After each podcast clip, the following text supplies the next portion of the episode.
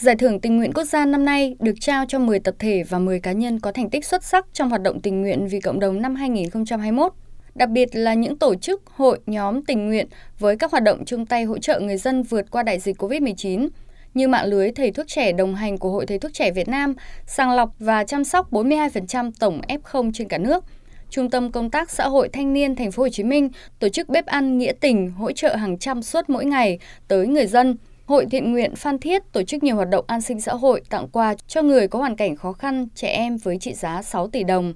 Hay các cá nhân như chị Dương Thị Thúy ở Bình Phước, anh Phương Tấn Đạt ở Cần Thơ đã vận động bạn bè đối tác huy động nguồn lực tặng nhu yếu phẩm cho hàng nghìn người dân, góp phần cùng với địa phương giảm bớt gánh nặng do dịch bệnh gây ra. Đối với ông Đỗ Viết Đủ, trưởng nhóm từ thiện Ba Thương tỉnh Lâm Đồng, làm từ thiện với mong muốn giúp cho những người neo đơn bớt đi phần nào khó khăn bất hạnh. Tôi năm nay đã tuổi 65, cái tâm trí của tôi rất là trẻ để cùng đồng hành với đảng, nhà nước, chung tay giúp đỡ những cái mảnh đời yếu thế trong cộng đồng để mong sao ngày mai họ được vươn lên, được gặp cái ánh sáng ban mai sẽ tuyệt vời trong cuộc sống. Chia sẻ những kỷ niệm cùng đồng nghiệp và hàng trăm sinh viên trường Đại học Y Dược Thành phố Hồ Chí Minh tham gia hỗ trợ tỉnh Bắc Giang chống dịch, bác sĩ Trương Văn Đạp cho biết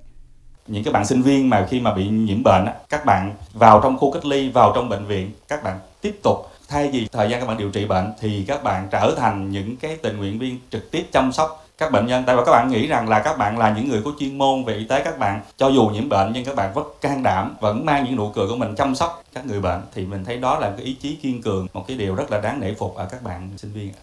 Ngày hội tình nguyện quốc gia năm nay được kết nối trực tuyến từ điểm cầu Hà Nội với 3 điểm cầu Trà Vinh, Nghệ An, thành phố Cần Thơ với hơn 200 chương trình tình nguyện vì cộng đồng tại các địa bàn khó khăn, vùng sâu, vùng xa, vùng bị ảnh hưởng nặng nề bởi dịch COVID-19.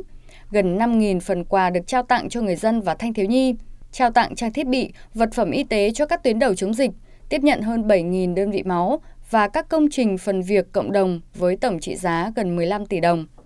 Phát biểu tại chương trình, Bí thư thứ nhất Trung ương Đoàn Thanh niên Cộng sản Hồ Chí Minh Nguyễn Anh Tuấn nhấn mạnh, việc tình nguyện không chỉ là ngắn hạn, mang tính cấp thiết cho thời điểm bây giờ mà các tổ chức cá nhân, các thủ lĩnh tình nguyện tình nguyện viên cần có nhiều giải pháp, cách làm sáng tạo, các mô hình sáng kiến, tăng cường áp dụng khoa học công nghệ, chuyển đổi số để hoạt động tình nguyện ngày càng bền vững và hiệu quả, để hoạt động tình nguyện ngày càng thể hiện rõ vai trò trong phát triển kinh tế xã hội của đất nước.